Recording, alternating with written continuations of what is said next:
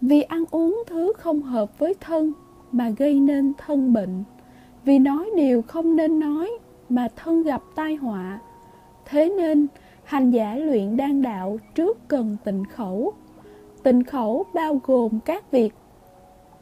không nói lời bất thiện, ác nghiệt, gây đau lòng kẻ khác,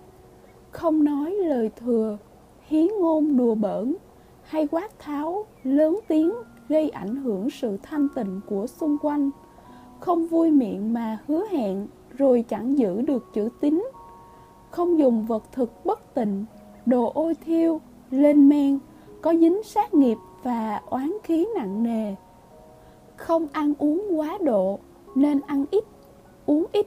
dùng đồ trai tịnh thanh đạm nhẹ nhàng, ít vướng sát nghiệp hay nghiệp bất thiện, nên thường giữ thanh tịnh, nói ít, lời nào nói ra thì nhất định phải thật chân thành, chân thật,